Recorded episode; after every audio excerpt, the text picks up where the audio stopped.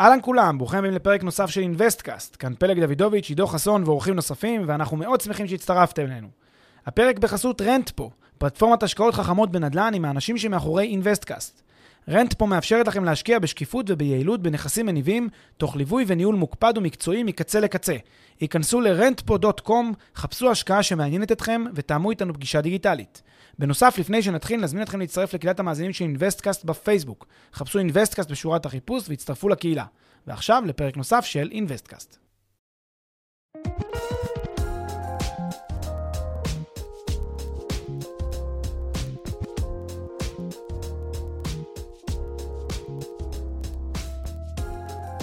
שלום לכל המאזינים של Investcast, אנחנו בפרק מספר עשר. אז לכבוד המאורע המכונן הזה, אנחנו נדבר היום על עוד נושא קונטרוברסלי באופן יחסי בעולם ההשקעות. במה עדיף להשקיע? דירה מיד ראשונה או דירה מיד שנייה? עכשיו, האינטואיציות בנושא הזה הן מגוונות. חלק מהמשקיעים שמגיעים לכאן להתייעץ חושבים שעדיף להם להשקיע בדירה יד ראשונה, כי אין צורך להתעסק עם שיפוצים ופגמים וצנרת ותשתיות ודברים מהסוג הזה, לפחות בשנים הראשונות. וחלק חושבים שעדיף להשקיע בדירת יד שנייה, כי הם מניחים שבדירות האלה גלום איזה פוטנציאל רווח גדול יותר. אבל אתה טוען שזה בכלל לא משנה, ש... שאין הבדל. כן, אני טוען שאין הבדל למעשה. ובוא נתחיל מאיזו דוגמה קצרה כדי להמחיש לך למה אני חושב את זה. נניח שאתה רואה דירת יד ראשונה, שהמחיר שלה הוא מאה אלף יורו, ודירה באותו רחוב, די דומה בגדלים, די דומה במאפיינים, שהמחיר שלה הוא שמונים אלף יורו. האם עולה בדעתך שהמוכר של הדירה יד שנייה הוא פרייר?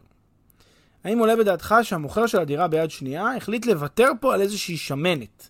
החליט לוותר פה על איזשהו רווח שגלום לו ב- בעסקה המטריפה הזאת שלה, בדירה המטריפה הזאת שלו? התשובה היא, כנראה שלא. כנראה שהוא לא פרייר.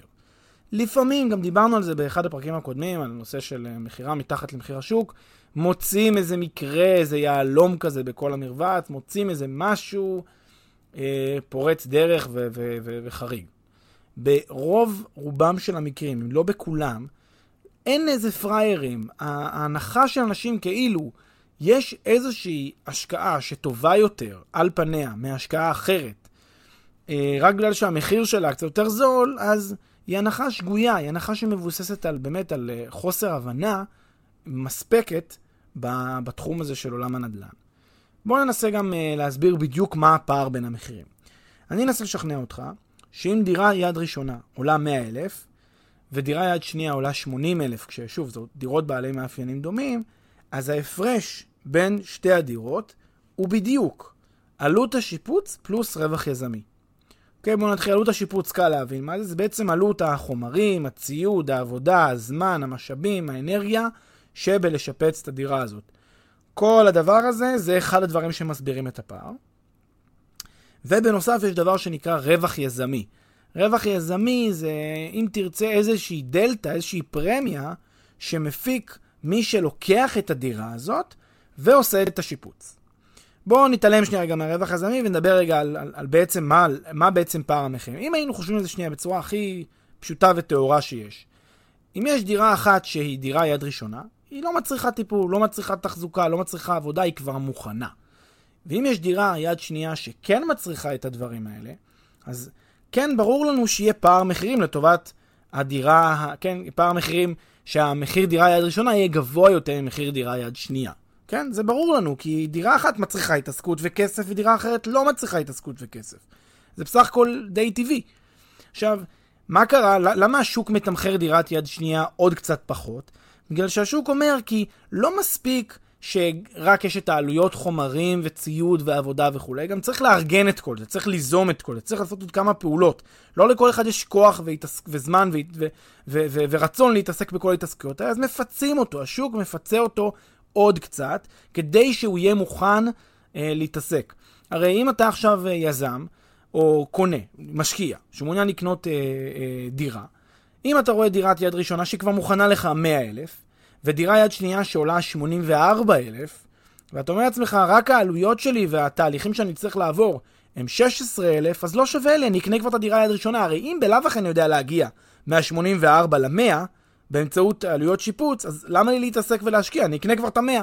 אז צריכים לפצות אותי באיזושהי דרך על זה שאני מוכן לקחת את האקסטרה מאמץ הזה בשביל להביא את הדירת יד שנייה למחיר של הדירה יד ראשונה, למחיר של הדירה המשופצת.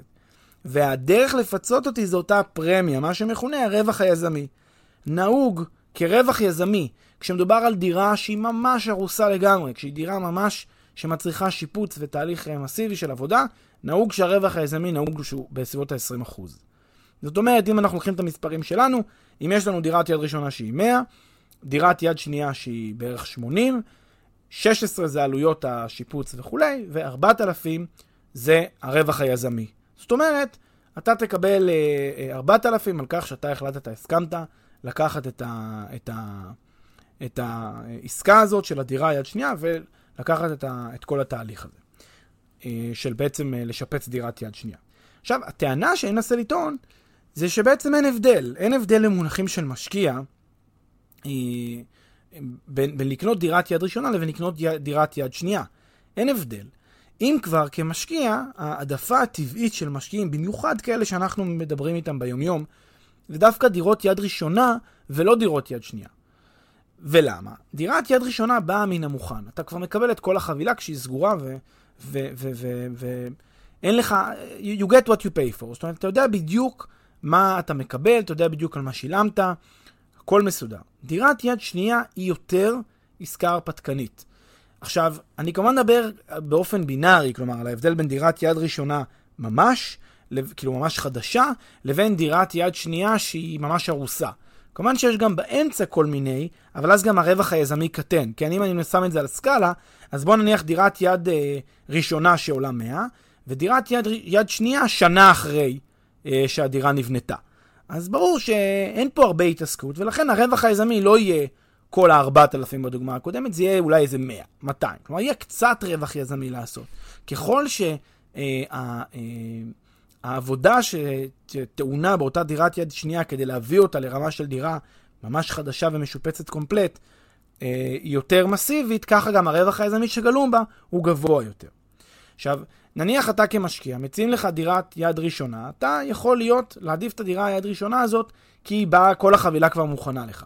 דירת יד שנייה, במובן הבינארי, במובן של דירה ממש הרוסה, מצריכה ממך זמן והתעסקות, מצריכה ממך עבודה ומשאבים, מצריכה ממך לקחת איזשהו סיכון, כי לפעמים בתהליך השיפוץ, מה זה לפעמים? כמעט תמיד בתהליך השיפוץ, דברים לא נעשים כמו במודל, דברים משתבשים, פתאום מגלים שיש נזילה מאחד הצינורות, צריך להחליף אותו, פתאום מגלים שיש עובש באחד הקירות, צריך לפתוח את הקיר, פתאום מגלים איזושהי עובד נפצע וצריך עכשיו להפסיק את העבודות לכמה שבועות. בכל התהליכים האלה יש הרבה מאוד סיכון שהוא סיכון שגלום בעבודת השיפוץ. דווקא משקיע שלא מחפש סיכון, שזה רוב המשקיעים שאנחנו נתקלים בהם, לא ירצה לקחת על עצמו את הסיכון של לקחת דירת יד שנייה, לעבור את התהליך של שיפוץ ולממש אותה, כי זה פשוט לא מתאים לו. הוא יעדיף לקחת את הדירה היד ראשונה, לכאורה הוא משלם עליה קצת יותר, אבל הוא משלם עליה כלכלית בדיוק אותו דבר, רק שאין לו את מרכיב הסיכון.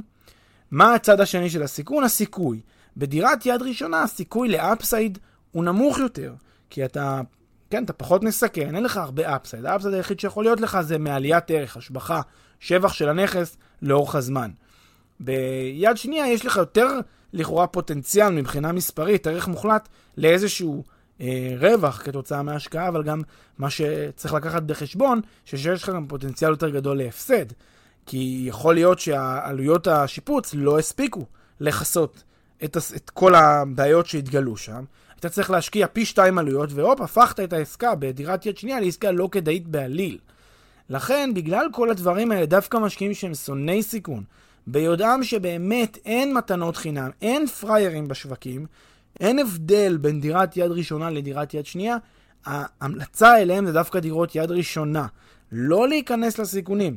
לוותר על הרווח הלכאורה, על השמנת שלכאורה אפשר לכתוב פה, שיכולה גם להתברר כשמנת חמוצה מאוד, ולקחת את הדירה היד ראשונה שהיא יותר מבושלת ויותר מוכנה בשבילם, להשקעה של כמה שנים, עם, עם פירות מיידיים או עם להמתין לסוף הבנייה, ואז להתחיל להפיק עליה פירות כשאתה יודע שאתה בראש שקט.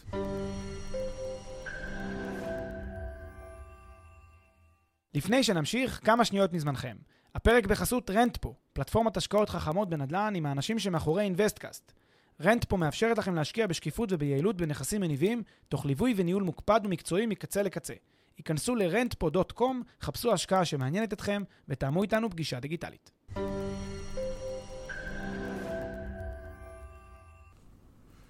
אז שוב אנחנו חוזרים לתובנה שבכל, לצד כל סיכוי טמון גם סיכון, ומבחינה כלכלית הם מקזזים אחד את השני הרבה פעמים, ולכן לפעמים אין הבדל. אה, טוב, אתה רוצה לתת לנו איזו דוגמה קונקרטית לאיזו עסקה ש... ש... תרי תרי. תרי תרי, שזה אני שואל. יש לנו ממש מקרה תרי תרי, אחד המשקיעים שלנו עכשיו קנה בדיוק, דירה יד חדשה בליסבון, אנחנו ליווינו אותו בתהליך כמובן, וניהלנו לו את כל העסקה, ובמהלך הפגישות הראשונות שלנו איתו, הוא אמר, אותי מעניינת דירה, דירת יד שנייה, שמעתי שדירות יד שנייה הכי הולך, זה, זה המילים שלו, הכי הולך, אז הלכנו ו... אז הפעלנו את, את קסמנו כדי לאתר ולנהל עסקה לרכישת דירת יד שנייה, ומצאנו דירה שנמצאת באחת השכונות דווקא יותר טובות בעיר, במחיר למטר של, של שלושת אלפים ומאתיים יורו, מחיר בסך הכל סביר ולגיטימי שם במרכז ליסבון, או באחת, באחת השכונות של מרכז ליסבון, והבאנו לפניו את כל הנתונים, וגם הסברנו לו שהדירה היא דירה יחסית ישנה, באזור שהוא יחסית ישן בליסבון, טעונה שם עבודה, יש שם צורך בשיפוצים, יש שם צורך קצת בעבודות, והוא יכול להזכיר אותה עכשיו, אבל זה לא לאורך זמן אה, הוא יוכל להזכיר. זאת אומרת, זה לא עניין של אה, להחזיק את זה עכשיו שש שבע שנים בלי לשפץ. יצטרכו בתקופת זמן הקרובה, לא רחוקה, אולי סוחר שניים הוא יצליח לעבור, אבל לאורך זמן הוא יצטרך להשקיע שם בשיפוץ, אה, וזה דבר שעשוי אה, להגיע ב, ב, ב, ב, בפניו, והוא מיוזמתו, כשהוא הבין את המשמעויות של שיפוץ ואת התהליך שהוא צריך לעבור, כשהסברנו לו בדיוק, שגם בזה אנחנו כמובן מומחים ויודעים להסביר לו הכל, הוא אמר, אותי זה לא מעניין. הבנתי מה המשמעות של דירה, דירת יד שנייה שטעונה שיפוץ, לא מעניין אותי, אני מוכן לשלם שלושת אלפים ושבע מאות יורו, כמו שמצאנו לו בדירה אחרת, שלושת אלפים ושבע מאות יורו למטר, דירה שהיא חדשה ממש, והוא ממש סגר את העסקה בחפץ לב, כי אני חושב שגם הוא הבין שעדיף לך את ה-שלושת אלפים ושבע מאות ולקבל ראש שקט, מאשר להיכנס לאיזושהי אה, סיטואציה שאתה לא בטוח שאתה יודע איך אתה יוצא ממנה, במחיר קצת יותר זול. זה מה שנקרא אה, לראות אה, השקעה לטווח ארוך ולא השקעה לטווח קצר, כשמנסים לחשוב על זה במונחים רחבים יותר. כן, ואני חושב שזה גם הרבה פעמים תלוי בפרופיל אישי של משקיע, בגיל, ב- לטובת מה הוא לוקח את הדירה הזאת בשביל לעשות איזה אפסייד קצר, אם הוא לוקח את זה לטווח ארוך, שאלות מהסוג הזה. בכל אופן, יש יותר אתגרים עם דירה מיד שנייה מאשר עם יד ראשונה, וכמובן שבצד הסיכוי יש גם סיכוי. על הכיפאק, אז תודה. וניפגש בפרק מספר אחת עשרה, שבוע.